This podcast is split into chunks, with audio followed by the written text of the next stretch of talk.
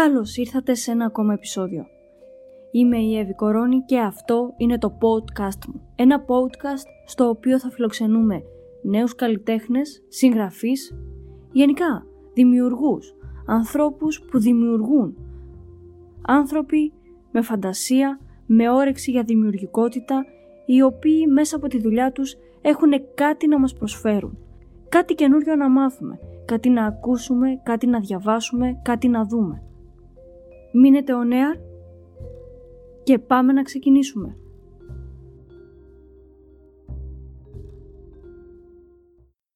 Θα συνεχίσουμε την κουβέντα μας για τον κινηματογράφο, τον ελληνικό κινηματογράφο, όμως θα επεκταθούμε και στο κομμάτι της τέχνης μέσα στα σχολεία. Είμαι ιδιαίτερα χαρούμενη καθώς σήμερα φιλοξενώ έναν πολύ καλό μου φίλο, ο οποίος κατά κύρια βάση είναι σκηνοθέτης κινηματογράφου, όμως έχει ασχοληθεί και με το θέατρο από την πλευρά της σκηνοθεσίας και της υποκριτικής. Σήμερα θα έχουμε μαζί μας τον σκηνοθέτη και καθηγητή κινηματογράφου Γιώργο Λουριδά.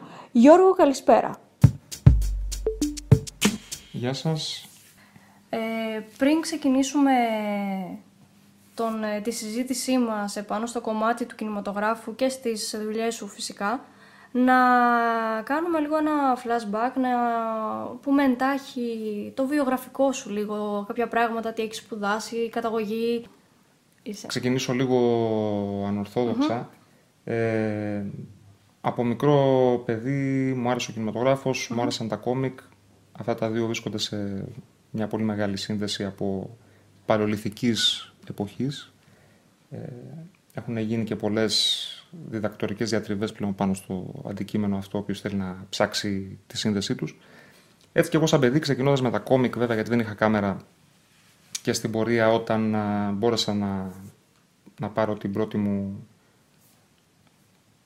Sony βιντεοκάμερα αρχαίου τύπου το 2011 πήγαμε με το φίλο μου τον Χρήστο και πήραμε την πρώτη κάμερα που είχα ποτέ μπόρεσα να, να ξεκινήσω να κάνω τις δικές μου ιστορίες.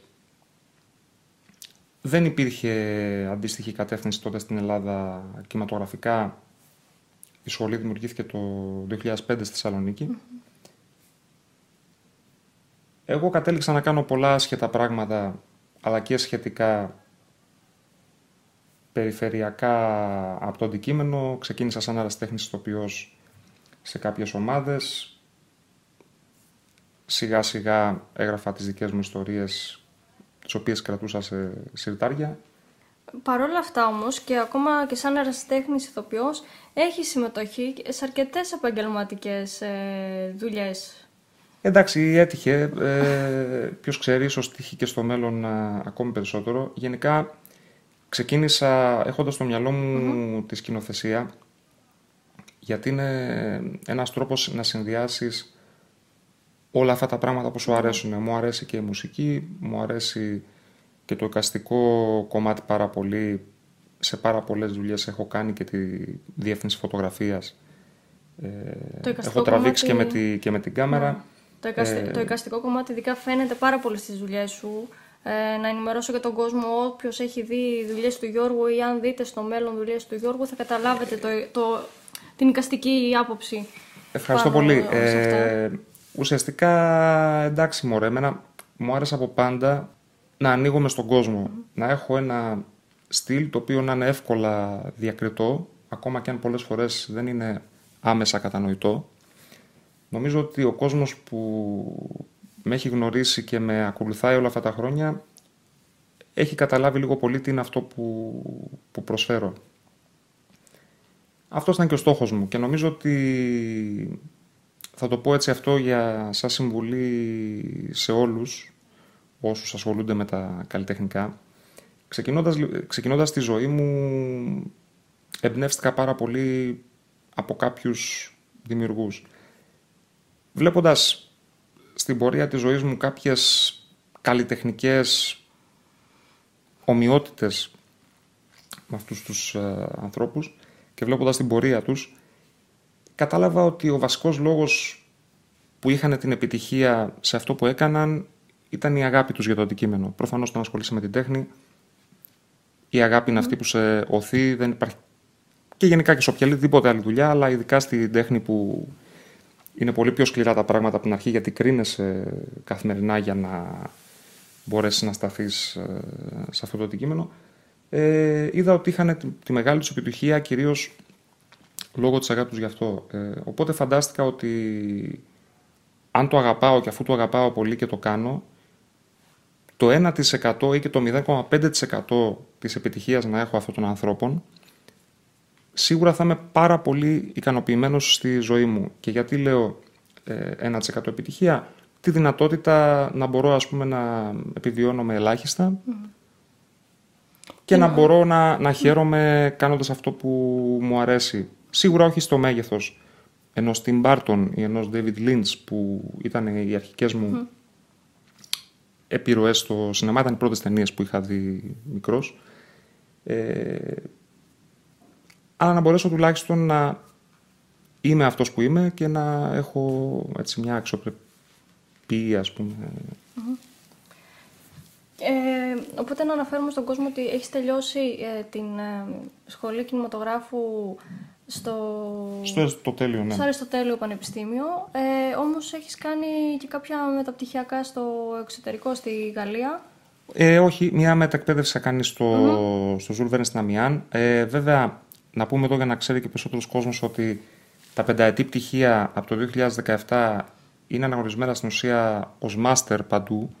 Οπότε ναι, στην ουσία έχω μεταπτυχιακό, είναι mm-hmm. 3 συν 2 και μπορεί κανείς άμεσα να μεταπηδήσει σε διδακτορικό που είναι πάρα πολύ σημαντικό ε, και είναι μια καινοτομία στη χώρα μας που έφερε η προηγούμενη κυβέρνηση. Ε, ωραία. Ε, ανέφερες κάποιους, ε, κάποια άτομα τα οποία σε έχουν επηρεάσει ε, γενικά στη δουλειά σου, στη ζωή σου. Ε, θες να μας αναφέρεις κάποιο... Ναι, με χαρά. Με χαρά. Ε, θα αναφερθώ τώρα πολύ γρήγορα, ίσως ξεχνάω κάποια, στα πρώτα πράγματα που διάβασα και από μικρός. Και βίωσα και πολλά ντεζαβού στην πορεία της ζωής μου που λέμε. Ε, εγώ νομίζω ότι όλα αυτά πάνε λίγο μαζί για κάποιο λόγο αυτή η κουλτούρα του ε, πιο gothic ή πιο ε, μεσαιωνικού ας πούμε στην οποία ανήκω του πιο γκροτέσκ. Οι ιστορίες του Κάφκα με επηρέασαν πάρα πολύ. Από ποίηση ο Ρεμπό, Μποντλέρ που τους έβαλα πάρα πολύ και στη, στην πρώτη μου ταινία τη μεγάλη. Ε, με επηρέασαν πάρα πολύ οι ιστορίες του Αντώνη Σαμαράκη, πολύ σημαντικός ε, Έλληνας ε, συγγραφέας. Ε, και πολλές άλλες ιστορίες γενικά που σαν παιδί μου, μου, έγιναν τη φαντασία. Ε, όπως ο Ζουλ Βέρν, το οποίο το σπίτι είχα τη δυνατότητα να επισκεφτώ όταν ήμουν στην Amiens Αυτό λέω, βίωσα πολλά ντεζαβού και συνεχίζω να βιώνω γιατί νομίζω ότι θέλουμε δεν θέλουμε πάντα κάνουμε κύκλους γύρω από αυτά τα πράγματα που μας ελκύουν και, και ελκύουμε. Η ποιήση του Edgar Allan Poe, τώρα εντάξει αν, αν ξεκινήσω να αναφέρω ε, θα πω και άλλα ονόματα αλλά καταλάβανε νομίζω ο κόσμος το, το στυλ μου. Και πάνω σε αυτό που είπες ότι Όντως, ε, αν θες να ξεφύγεις, πραγματικά δεν μπορείς. Δηλαδή, αν όντως, ε, ακόμα και να προσπαθείς λίγο να ξεφύγεις, να πεις ότι αχ, θα κάνω και κάτι άλλο, είναι με ένα περίεργο και μαγικό τρόπο που γίνεται ένας κύκλος και σε ξαναεπαναφέρει από εκεί ας πούμε που έχεις επηρεαστεί, έχεις ξεκινήσει την πορεία σου. Είναι η αλήθεια σου, αυτό που είσαι, αυτό που δίνεις. Ε, και όλα τα παιδιά που έχω γνωρίσει και είμαι πολύ τυχερός να έχω γνωρίσει μέσα από δουλειές μου όπως είσαι και εσύ. Ε, έτυχε όλο και πιο πολύ στην πορεία να είναι όλο και πιο παρόμοιοι με τα πράγματα που κάνω εγώ. Ε, η ταινιούλα που φτιάξαμε για παράδειγμα μαζί, το, το Skeletons, είχα την, την πολύ μεγάλη τύχη να γνωρίσω την Εφέλη Κάτι Κατσαρού που συνεργαστήκαμε και στο Γερολαγό και είναι απίστευτα παραγωγικός άνθρωπος ε, σε αυτό που κάνει. Ε, νομίζω ότι πάντα θα, θα βρίσκεις στην πορεία της ζωής σου τους ανθρώπους στο οτιδήποτε κάνεις που θα σε πηγαίνουν ένα βήμα πιο πέρα, αν αυτό mm-hmm. θέλεις. Προφανώς αν είσαι σε ένα χώρο ε, και ασχολείσαι με τη συγγραφή θα γνωρίσεις πολλούς συγγραφείς. Αν είσαι σε ένα χώρο και είσαι ε, νοσηλευτής θα γνωρίσεις πολλούς νοσηλευτές. έτσι κινείται το σύμπαν και τα θέλω μας. Και... Για τον ε, κόσμο επίσης να ενημερώσω ότι ε, ασχολείσαι και με την ε, συγγραφή. Λες, ξεκίνησα με τον κινηματογράφο και τα κόμικ, όμως ε, αυτό συνδυάζεται κιόλας. Γράφεις. Ξέρεις τι έκανα εγώ, έκανα, έκανα πολλά πράγματα ταυτόχρονα όπως πολλοί κόσμος και κατάλαβα κάποια στιγμή ότι δυστυχώς ε, αυτό που ορίζουμε εμείς ως μέρα έχει 24 ώρες, άρα δεν μπορώ να, να διαθέσω τον χρόνο μου παντού. Πολλοί κόσμος μου έλεγε γιατί δεν επικεντρώνεσαι περισσότερο σε κάτι, στη σκηνοθεσία που ξέρεις ότι και ξέρουμε ότι έχεις πολύ μεγάλη δυνατότητα εκεί. Οπότε επικεντρωμένος λίγο στη σκηνοθεσία δεν άφησα ποτέ όλα τα υπόλοιπα, τα, τα έβαλα απλά λίγο στην άκρη για να μπορέσω να, να εξελιχθώ περισσότερο. Συνέχισα όμως και συνεχίζω και φέτος τελείωσα και το πρώτο μου, ας το πούμε έτσι, ε, βιβλίο, το οποίο είναι μια πολύ ιδιαίτερη ιστορία. Δεν υπάρχει πρωταγωνιστής. Ο πρωταγωνιστής είναι η ύπαρξη γενικά και θα το βγάλω όπως και εσύ μέσα από την πλατφόρμα λογικά του Amazon στα αγγλικά γιατί έκανα και μια μετάφραση και στα ελληνικά θα το κυκλοφορήσω και σύντομα. Ωραία, αυτό είναι πολύ ενδιαφέρον και φυσικά εμείς εδώ γι' αυτό υπάρχει και εκπομπή αυτή. Ο λόγος ύπαρξης της εκπομπής το έχω αναφέρει είναι ε, όλα αυτά τα άτομα που δημιουργούν. Και πάλι λόγω του, του βιβλίου να αναφέρω επίσης την εξαιρετική Εύα Γρηγοριάδου που μου έκανε τα σκίτσα. Ε, ένα σκίτσο έκανε και η Αλεξία η Γιανακοπούλου, αν θυμάμαι καλά το όνομα, ε, που είναι η χαρά όλου αυτού του mm. πράγματος. Ε, το να έχω τη δυνατότητα να συνεργάζομαι με ανθρώπους όπως η Εύα με τα απίστευτα σκίτσα της, ε, ή όπως είπα πριν η Νεφέλη, η Εκάτη, είναι αυτό που πραγματικά εκτιμάω περισσότερο από κάθε τι σε αυτή τη δουλειά και νομίζω ότι από αυτό και μόνο το πράγμα εγώ προσωπικά σαν ε, Γιώργος έχω πιάσει το δικό μου ταβάνι, δηλαδή δεν νομίζω ότι μπορώ να φτάσω ίσως ε, σε κάτι πιο ικανοποιητικό, να το πω έτσι από αυτό. Αν με ρώταγες βέβαια ποιος είναι ο μεγαλύτερος μου στόχος σαν ε, άνθρωπος που ασχολούμαι με τον πολιτισμό, ε, γιατί με ρωτήσανε και πρόσφατα και σε μια άλλη συνέντευξη στην ίδια ερώτηση και τους είπα ότι για να είμαι, μ' αρέσει να είμαι και λίγο από αυτούς τους ε, ονειροπόλους, είπα ότι ένας απότερος γενικός μου στόχος, ε, ανεξάρτητα αν θα ικανοποιηθεί ποτέ ή όχι, είναι να αλλάξω όλη την παιδεία σε όλη τη χώρα. Για να το πω έτσι λίγο γι' αυτό. Ε, δεν ξέρω πότε θα μου δοθεί η δυνατότητα, αλλά νομίζω ότι αν ήμουν στην κατάλληλη θέση την κατάλληλη στιγμή, νομίζω ότι έχω το, το σχέδιο και το πλάνο για να το πετύχω. Ωραία. Ε, άρα τι θα, τι θα ήθελες να αλλάξει; Ξέρεις, αυτό το λέγαμε στην εκπομπή, ουσιαστικά την πρώτη εκπομπή, με τον ε, Δημήτρη το Χατζόπουλο, από την δική του βέβαια οπτική ε, γωνία. Ε, τι, θα, τι θα άλλαζες; Δηλαδή αν είχες τώρα τη δυνατότητα, σου έλεγαν ε, αύριο, έρχονταν κάποιος αύριο και σου έλεγε Γιώργο μου αναλαμβάνεις αυτή τη θέση στο Υπουργείο Παιδείας, τι θα άλλαζες; Λοιπόν, υπάρχουν σίγουρα πάρα πολλά πράγματα που μπορούμε να αναφέρουμε. Θα τα πω λίγο με μια σειρά προτεραιοτήτων, ας πούμε. Νούμερο 1. Κατάργηση όλου του βαθμολογικού συστήματος. Ε, αν είχα τη δυνατότητα να το καταργήσω από τα δημοτικά μέχρι και τα πανεπιστήμια θα το έκανα. Σίγουρα θα ξεκίναγα από τα σχολεία. Δεν έχει σημασία ποιο είναι το σύστημα που μπορεί να υπάρχει σε άλλες χώρες. Νομίζω ότι κάθε χώρα θα πρέπει να έχει το δικό της δικαίωμα και έτσι κι αλλιώς έτσι γίνεται να, να κάνει το σύστημά της όπως αυτή κρίνει. Θεωρώ το βαθμολογικό σύστημα είναι μεγάλη γάγκρενα και από εκεί ξεκινάει να χτίζεται και λάθος κοινωνία. Δηλαδή, δεν μπορεί ένα άνθρωπος ξεκινώντας τη ζωή του να μαθαίνεις τον κακού είδους ανταγωνισμό.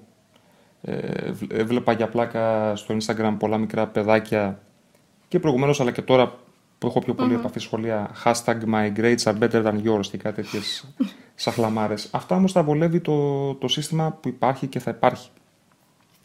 Συνεχίζω. Ε, δεν μπορεί ένας άνθρωπος, ένα μικρό παιδί, να μην έχει τη δυνατότητα να κάνει πραγματικά ό,τι του αρέσει και να έχει την ανοιχτή πρόσβαση σε αυτό. Ε, είτε είναι το καλλιτεχνικό σχολείο να έχει μια άποψη σε κάποια πράγματα και να μην τον βάζουν στα τυφλά σε ένα αντικείμενο. Ε, πολλά παιδάκια στο καλλιτεχνικό σχολείο δεν έχουν καμία εικόνα, γιατί δεν υπάρχει κανένα, καμία τέτοια πρόβλεψη όταν κάνουν μια επιλογή και λένε θα παρακολουθήσουν ένα μάθημα. Θα έπρεπε να μπορούν να το παρακολουθήσουν και μετά να κάνουν μια επιλογή, οπότε θα είχα πιο ανοιχτό αυτό το σύστημα. Επίσης θα ενθάρρυνα την διδασκαλία και εκτός σχολείου. Δεν θεωρώ ότι το στήρο κουτί που λέγεται τάξη ή αυτός ο χώρος βολεύει για να ανοίξει το μυαλό ενός παιδιού. Ε, θα καταργούσα τις υποχρεωτικές εργασίες, θα καταργούσα το να υπάρχει κατεύθυνση από το Λύκειο να πηγαίνεις κάπου συγκεκριμένα, θα είχα ανοιχτή πρόσβαση στα πανεπιστήμια και θα, θα ήθελα ο κάθε άνθρωπος να έρχεται και να παρακολουθήσει πριν να αποφασίσει ναι. τι είναι αυτό που, που θέλει να κάνει. Νομίζω είναι πολύ πιο χρήσιμο να χάσει κάποιος ένα ή δύο χρόνια από τη ζωή του ψάχνοντας σε πανεπιστήμια και μετά να μπει κάπου, παρά να μπει, να μετανιώσει για κάποια επιλογή και ξαναβγαίνοντας να ξαναψαχτεί, θα ψαχτεί και θα χάσει και άλλο χρόνο και έτσι θα δυσκολευτεί ακόμη περισσότερο αυτό θεωρώ ότι είναι το καλύτερο ε, σύστημα. Ε, αυτό το ζήλευα με κάποιους φίλους που πήγαιναν, παρακολουθούσαν αυτό που λες δύο χρόνια δοκιμαστικά σε μία σχολή και μετά έδιναν για να μπουν επίσημα ως φοιτητές στο κάθε τμήμα. Να αναφέρω πως οι φίλοι από το YouTube είναι λίγο πιο ευνοημένοι, βασικά είναι λίγο πιο εύκολο για εκείνους, καθώς παράλληλα με τη συζήτησή μας έχουν την ευκαιρία να βλέπουν ε, μικρά αποσπάσματα και φωτογραφίες από τις δουλειές σου, όπως ε, τα backstage από την μεγάλου μήκους ταινία και τα πολύ ωραία πλάνα από την ε, Γαλλία. Ενώ οι φίλοι που μας ακούν από πλατφόρμες καθαρά podcast, υπάρχει μια μεγαλύτερη, υπάρχει μια κάποια διαδικασία για εσάς. Φυσικά μπορείτε να πληκτρολογήσετε είτε στην Google είτε στο YouTube το, τον τίτλο της ταινίας ε, ή το όνομα του Γιώργου, Γιώργος Λουριδάς και να βρείτε όλο το υλικό του και να το ε, δείτε. Άλλωστε να πω εδώ ότι και ο λόγος που γνωριστήκαμε ήταν μέσα από μια ταινία μου, την πρώτη μου μεγάλου μήκους. Ε, να ξεκινήσουμε από την ε, ταινία αυτή. Εντάξει, για να μην μιλάμε, γιατί μπορούμε να μιλάμε με τις ώρες ε, για αυτή την ταινία, το La Compagne de Mort ή αλλιώς ε, στα ελληνικά η σύντροφος των νεκρών είναι η πρώτη μου μεγάλο μήκους ταινία. Ίσως και το πιο δύσκολο πράγμα που έκανα στη ζωή μου μέχρι τώρα. Είχα την τύχη λοιπόν να έχω γνωρίσει την Εύη από πριν ε, διαδικτυακά και ζήτησα τη βοήθειά της και έτσι γνωριστήκαμε. Τα γυρίσματα που έγιναν στην Αθήνα το Μάρτιο του 2017 και τον Απρίλιο η Εύη στήριξε πάρα πολύ και από τότε γίναμε φιλαράκια. Νομίζω ότι τα γυρίσματα είχαν γίνει πιο νωρίς. Τα γυρίσματα στη Γαλλία ξεκίνησαν Δεκέμβριο του 2016. Δεκέμβρη, ναι, ναι, ναι, ναι, ναι. Και στην Ελλάδα...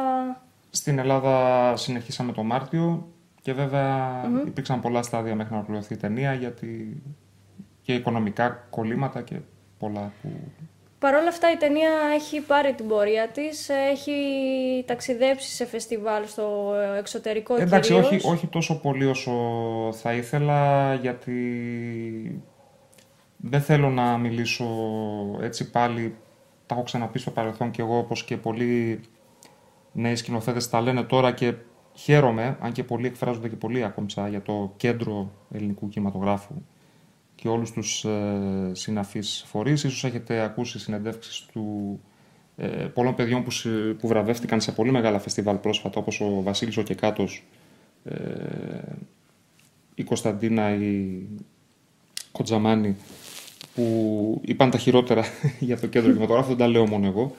Και αυτό γιατί, εντάξει, θεωρώ ότι είναι πολύ άσχημο να έχεις ολοκληρωμένες ταινίες. Η δικιά μας ήταν μια ολοκληρωμένη ταινία και δεν πήραμε ποτέ απάντηση ούτε καν αρνητική για κάποια στήριξη σε φεστιβαλική πορεία για την ταινία μας. Και μάλιστα από ε, ταινία όπως η δική σου που εκτός του ότι είναι μεγάλο μήκος ταινία που όλοι καταλαβαίνουμε και τον κόπο αλλά και τα χρήματα που πρέπει να ε, μαζευτούν για να υλοποιηθεί μια τέτοια ε, ταινία. Ε, η δική σου μεγάλο μήκος ταινία ήταν ε, και με ένα cast το οποίο ήταν πέρα από τα σύνορα της Ελλάδας. Ναι, αυτό το, το κάνω συχνά και η μεσαίου μήκους μου που θα παίξει τώρα σε λίγες μέρες ε, ξανά συμμετέχω στο Hellas Film Box Festival του Βερολίνου. Ε, έγινε με την ίδια λογική. Βέβαια εκεί ήταν λίγο one man show γιατί τα έκανα ουσιαστικά όλα μόνος μου. Δεν ήταν με συνεργείο η ταινία. Λίγο πιο, όπως λέμε, προσωπικού ε, στυλ ταινία. Ε, Παρ' όλα αυτά, σε αυτήν δεν ασχολήθηκα καθόλου ούτε καν να στείλω για χρηματοδότηση κάπου, γιατί ήμουν σίγουρος ότι αφού δεν ασχολήθηκαν μαζί μου γιατί μεγάλο μήκος, σιγά μην ασχοληθούν επειδή έκανα μια ταινία με κάποιους στη Σκωτία ή οπουδήποτε. Και για να μην αδικούμε και τους φίλους που μας ακούνε από podcast ε, εφαρμογές, ε, να πούμε ότι θα ακούσουμε ένα από τα soundtrack της μεγάλου μήκου ταινίας από το Κομπάνιε.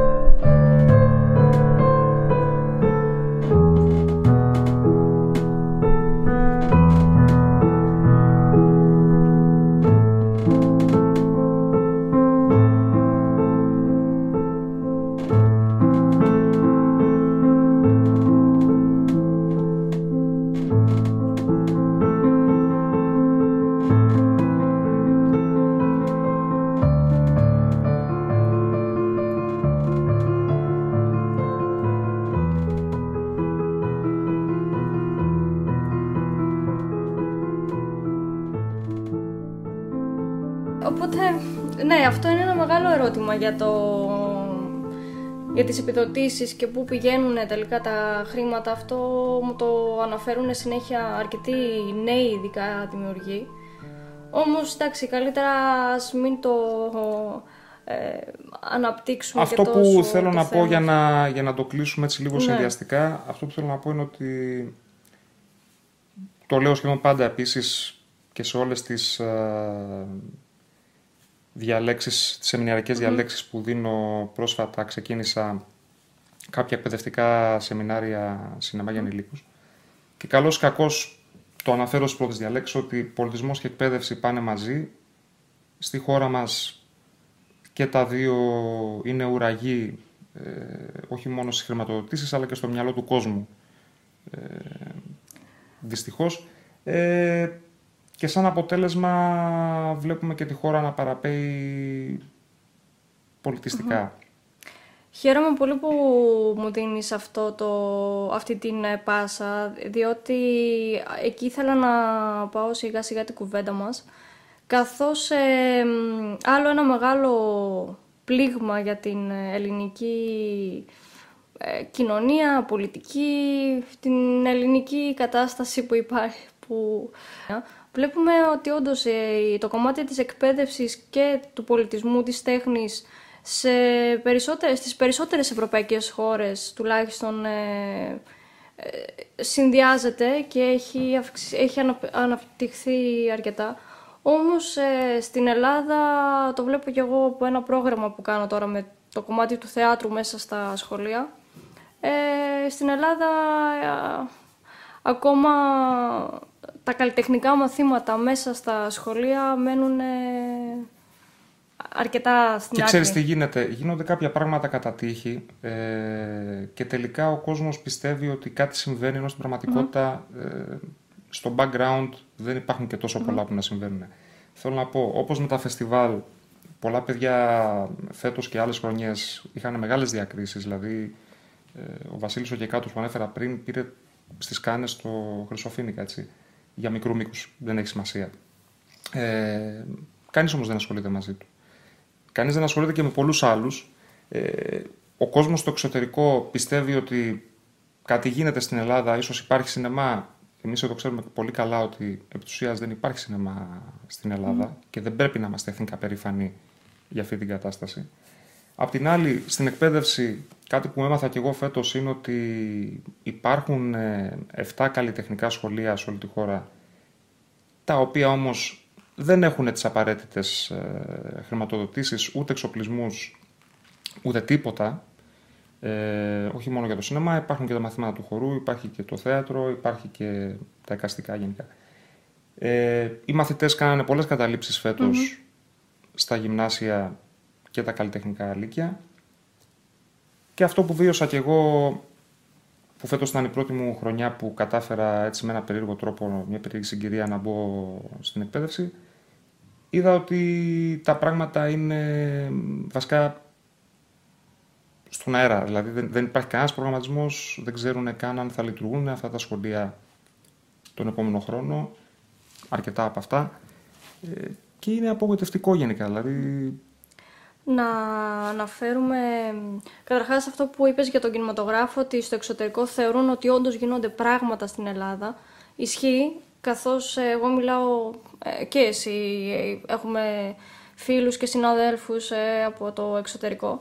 Ε, όλοι θεωρούν ότι όντως η Ελλάδα στο κομμάτι της τέχνης βγάζει συνέχεια νέους καλλιτέχνες, όμως δεν είναι λίγο ε, στενάχωρο να βλέπουμε ότι πρέπει πρώτα να γίνει μια διάκριση, διάκριση ενός Έλληνα κινηματογραφιστή στο εξωτερικό πρώτα και αφού γίνει στο εξωτερικό η διάκριση, τότε ίσως ακουστεί κάπως και στην Ελλάδα. Δεν είναι λίγο... Είναι το ίδιο που γινόταν και με τον αθλητισμό.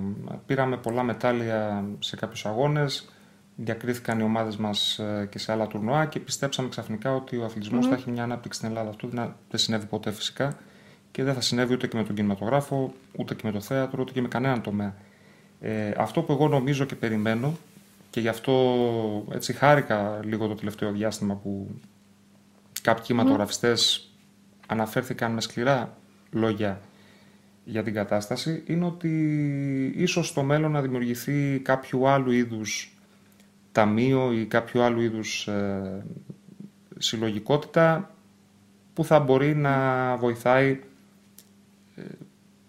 με ιδιωτικό τρόπο τους καλλιτέχνες. Αυτό που συνέβαινε και συμβαίνει μέσω δημοσίου, προφανώς και είναι, ε, δεν έχει καμία σχέση με το τι συμβαίνει σε άλλες χώρες. Είναι εντελώς αναξιοκρατικό το σύστημα.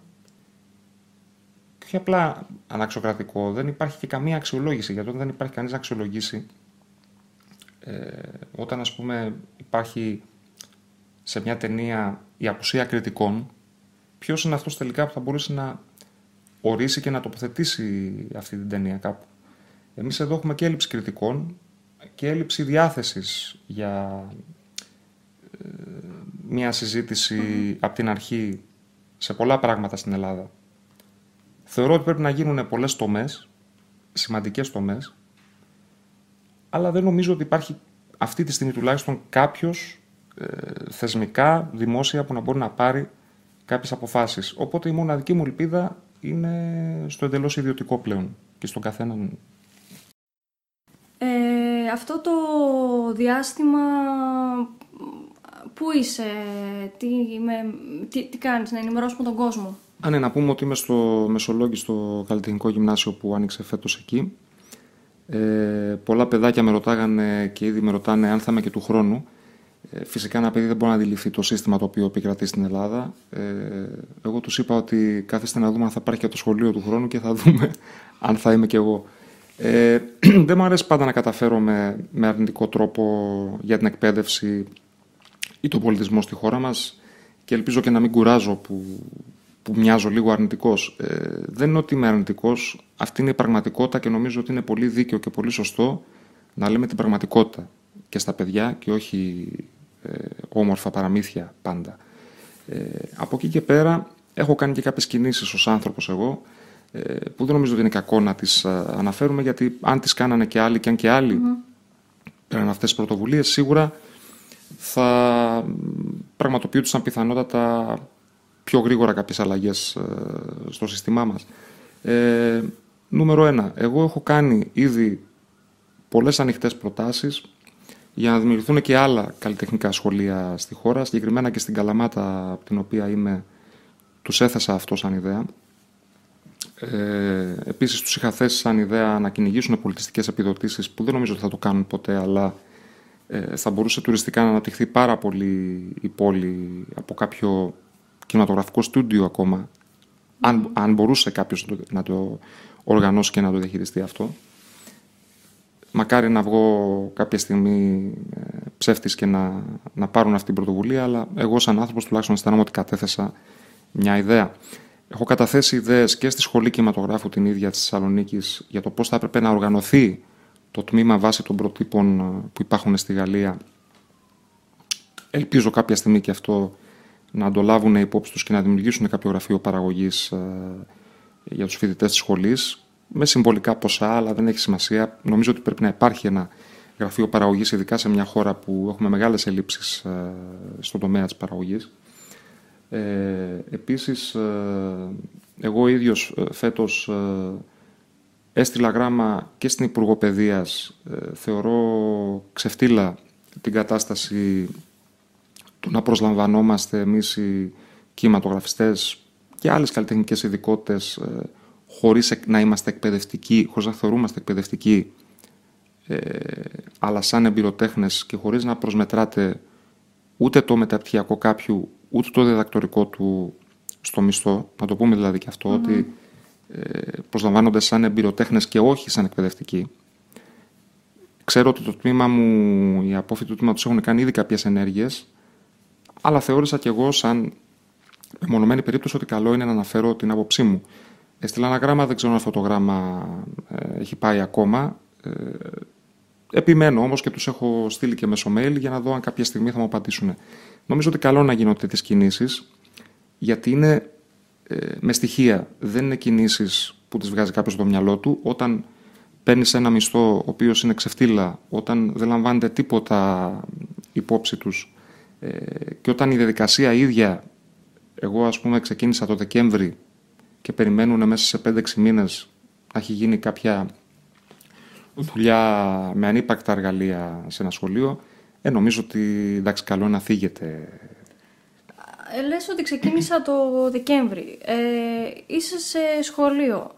Αυτό και μόνο του δείχνει μια τρύπα. Δηλαδή όλα τα σχολεία ξεκινάνε αρχές σεζόν, δηλαδή Σεπτέμβρη ε, είχε πάει δηλαδή Δεκέμβρης και δεν ήξερες αν όντως θα είσαι σε κάποιο σχολείο ή τελικά δεν θα είσαι ή σε ποιο σχολείο στην Ελλάδα. Αλλά εκτός ότι προφανώς, εκτός ότι σου στέλνει τον προγραμματισμό σου για περίπατο, ε, με ποια λογική μπορεί κάποιος να ζητήσει από έναν άνθρωπο ε, να έρθει και να διδάξει ή να περιμένει ότι αυτός θα έρθει και, και θα διδάξει σε μια πόλη οπουδήποτε ε, που υπάρχουν μετακινήσεις, υπάρχουν πράγματα... Ε, και εντάξει, να μην αναφέρω τώρα την αμοιβή, αλλά να μην σου φτάνει η αμοιβή ούτε για τα εισιτήρια. Και ο άλλος να περιμένει ότι θα βρεθούν υποψήφοι για αυτό το πράγμα. Δηλαδή, ποια λογική είναι αυτή; Αλλά όπως είπα και πριν, δεν θέλω να είμαι κακοπροαιρετός, θεωρώ ότι η λογική και για το συγκεκριμένο ειδικά σχολείο ήταν ότι θέλανε να το απονομεύσουν υπήρχε ξεκάθαρη υπονόμευση. Προσωπική άποψη, μπορεί να είμαι λάθος. Ε, υπήρξε υπονόμευση για να μην ε, λειτουργήσει σωστά το καλλιτεχνικό σχολείο. Βρέθηκε ένας τρελός, στη συγκεκριμένη περίπτωση εγώ αλλά και ο διευθυντής του συγκεκριμένου σχολείου, ο κύριος ε, Ηλίας Εφαντής, ο οποίος πραγματικά το δημιούργησε ε, ο άνθρωπος με δικές του κινήσεις, ε, με νύχια και με δόντια για να λειτουργήσει, που αν δεν υπήρχαν ένας-δύο ακόμα τρελοί, αυτό το σχολείο ας πούμε θα είχε πάει περίπατο.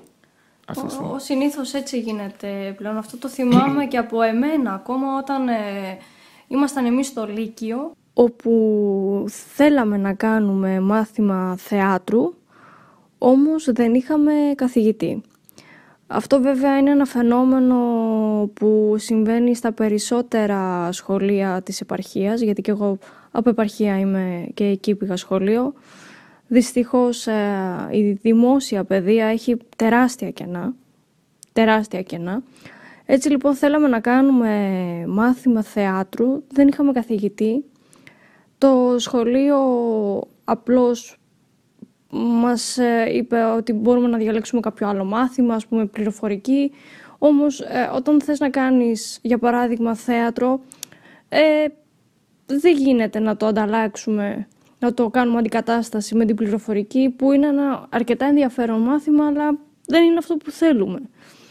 Έτσι λοιπόν είχαμε κινητοποιήσει και κάποια άλλα παιδιά, εγώ και μία φίλη μου και μαζευτήκαμε 20 άτομα γιατί η δικαιολογία ήταν ότι δεν υπάρχουν άτομα που να ενδιαφέρονται για αυτό το μάθημα και γι' αυτό δεν στέλνουν καθηγητή. Οπότε μαζέψαμε, ε, μαζευτήκαμε 20 άτομα ε, και βάλαμε τα ονόματά μας σε ένα χαρτί και το στείλαμε στο Υπουργείο Παιδείας χωρίς ε, βέβαια να ξέρω τι, τελικά τι έγινε αυτό το χαρτί. Η απάντηση δεν είχαμε φυσικά και δεν είχαμε και δάσκαλο θεάτρου Οπότε αναγκαστικά κάναμε ένα άλλο μάθημα χωρίς ε, να είναι το ενδιαφέρον τόσο μεγάλο ε, από όλους εμάς που θέλαμε το θέατρο. Και γενικά αυτό ήταν ας πούμε το, το κακό, αυτό ήταν ας πούμε και το παράπονό μου ότι πραγματικά ήθελα να κάνω ε, θέατρο και καλλιτεχνικά μαθήματα από από πολύ νωρίς, από το σχολείο ακόμα και εγώ δεν είχα την δυνατότητα, ας πούμε, σαν παιδί από επαρχία, γιατί δεν μας, ε, δεν μας έδιναν ε, αυτό το δικαίωμα. Οπότε καταλαβαίνω απόλυτα και θεωρώ ότι είναι πάρα πολύ τυχερά αυτά τα παιδιά που ε, τουλάχιστον σε αυτά τα 7 μέρη της ε, Ελλάδας που υπάρχουν τα καλλιτεχνικά σχολεία έχουν αυτή τη δυνατότητα να μπουν και να κάνουν εκεί τα πιο έτσι, παραμελημένα μαθήματα, τα οποία είναι άκρως βοηθητικά βέβαια. Ε, Γιώργο, εγώ θέλω να σε ευχαριστήσω για την συζήτηση που είχαμε σήμερα. Ελπίζω όλη αυτή η διαδικτυακή κουβέντα να, να βρει έναν ε, τρόπο να φτάσει στα αυτιά και κάποιον, ε, σε κάποιους άλλους ανθρώπους που Νομίζω ότι θα φτάσει γιατί θα επιμείνουμε σε πολλά επίπεδα. Παρ' όλα αυτά πρέπει να υπάρχει και αντίστοιχη οριμότητα ε, για να παίρνονται και κάποιες αποφάσεις και ελπίζω να βρεθούν οι άνθρωποι να, που θα έχουν αυτήν την οριμότητα. Ε, χαίρομαι πάρα πολύ που ε, βοήθησα ίσως να ακουστεί κάτι διαφορετικό ως τώρα. Θα ήθελα βέβαια να, να υπάρχουν και τα αντίστοιχα αποτελέσματα. Ξέρω ότι σου άρεσε πολύ το να κάνεις μια τέτοια εκπομπή και ε, εύχομαι να έχει πολλά ακόμη επεισόδια και πολλούς ε, περισσότερους ακροατές ε, από όσους έχεις ήδη που σε στηρίζουν. Και ξέρεις πόσο πολύ, δηλαδή είναι ένα θέμα το κομμάτι της εκπαίδευσης του, του θεάτρου και κινηματογράφου και όλες οι μορφές τέχνης μέσα στα σχολεία ε, είναι κάτι το οποίο το προσπαθώ και εγώ πιο πολύ τα τελευταία δύο χρόνια και θέλω να ακούγεται το ξέρω και γι' αυτό και χαίρομαι που έστω από αυτή την ε, εκπομπή που καταφέρνεις να οργανώσεις ε, μόνη σου ε, έχεις τη διάθεση και πάντα μιλάς και προσπαθείς για αυτά τα θέματα και μπράβο σου από μένα, πραγματικά σου βγάζω το καπέλο για πολλά γενικά που έχεις κάνει. Να σε ευχαριστήσω για ακόμα μια φορά. Σου εύχομαι ό,τι καλύτερο και δύναμη και στην, στην Καλαμάτα και στο Μεσολόγγι όπου είσαι και σε ευχαριστώ πολύ. Όπου και να είμαστε, εντάξει, το σημαντικό είναι να είμαστε ο εαυτός μας και να οραματιζόμαστε μια καλύτερη κοινωνία. Ε, θα σας αφήσω, πάω να κάνω τα γυρίσματα του νέου βίντεο κλιπ του Νότι Βολανάκη, «Η αγάπη κυβερνάει». Ε, ο Νότης Βολανάκης είναι πλέον ε, η αγάπη μου, να πω. Ε, έχουμε συνεργαστεί σε πολλά βίντεο κλιπ και συνεχίζουμε. Νομίζω ότι θα πάμε πάρα πολύ καλά και θα σας αρέσουν. Κάνουμε πολλά εναλλακτικά πράγματα τώρα τελευταία. Σιγά σιγά θα τα αποκαλύψουμε. Θα ήθελα να ευχαριστήσω σε αυτό το σημείο τον ε, Γιώργο Λουριδά και, και την πολύ ωραία συζήτηση που κάναμε και για την τέχνη αλλά και για το κομμάτι της τέχνης μέσα στα σχολεία. και λίγο πριν κλείσουμε, θα ήθελα να ευχαριστήσω και όλους εσάς για τα πολύ ωραία σας μηνύματα που παίρνω καθημερινά και να ενημερώσω, αν και το ξέρετε πλέον, Κάθε Τρίτη στις 9 το βράδυ ανεβάζω το καινούργιο επεισόδιο στο YouTube όπου μπορούμε να βλέπουμε και να ακούμε μαζί την εκπομπή. Έχουμε και το chat δίπλα, το live chat που μπορούμε να επικοινωνούμε εκείνη τη στιγμή καθώς τρέχει η εκπομπή και λίγο πιο μετά, μισή ώρα πιο μετά, ανεβαίνει η εκπομπή σε όλες τις πλατφόρμες podcast και οποιαδήποτε στιγμή να την κατεβάσετε στο κινητό σας και να την ακούσετε ελεύθερα ξανά και ξανά. Ε, σας ευχαριστώ για ακόμα μια φορά για όλα τα ωραία σχόλια και τα μηνύματα και ε, προσπαθώ κάθε, σε κάθε εκπομπή να βελτιωθώ και να προσφέρω αυτά που μου ζητάτε. Ε, χαίρομαι πάρα πολύ που έχουμε ανοίξει αυτή την ε, επικοινωνία και μείνετε μαζί μου και θα τα πούμε ξανά την επόμενη Τρίτη με μία θεωρώ άκρος ενδιαφέρουσα εκπομπή.